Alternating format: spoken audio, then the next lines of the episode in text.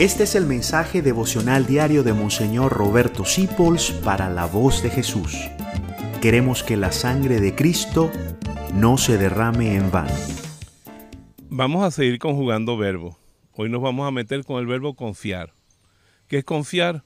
Abandonar, relajarse, dejar en manos de, no seguir teniendo el dominio, el control de algo, entregar el control.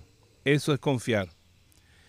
están viendo televisión el esposo y la esposa y ella le entrega el control del televisor al esposo confiando que no va a pensar en él solamente y va a poner el fútbol, sino que va a buscar algo más o menos que puedan ver los dos. Claro, no va a poner la película de Rosa del amor que ella le gusta, pero mejor poner el noticiero que le interesa a los dos, confió. Y si ella no es de confianza, ella retiene el control. ¿Entiendes qué es confiar? Y tú quieres mantener el control de tu vida, el control de las personas, el control de la historia y no confías. Y sabes una cosa, esa es la fuente de tu estrés. La desconfianza en Dios. La desconfianza en los demás hace que tú te sobrecargues, convirtiéndote en el cerebro del mundo, el dominador de la historia, el que tiene que controlarlo todo. Y Dios no te hizo para eso.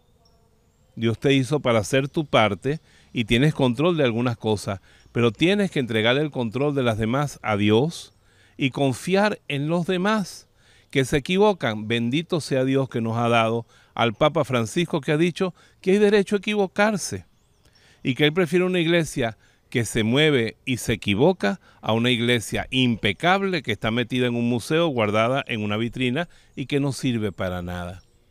Porque así como nosotros aprendimos, los demás también tienen que aprender. Confía, Tú hoy en día eres capaz porque alguien confió en ti. Confía en tus hijos, en lo bueno que tú has puesto, en lo bueno que ellos son. Confía en tu pareja que te prometió amor para toda la vida. Confía en tus padres que quieren lo mejor para ti.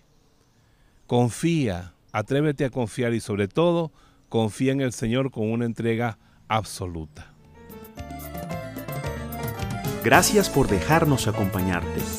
Descubre más acerca de la voz de Jesús visitando www.lavozdejesús.org.be. Dios te bendiga rica y abundantemente.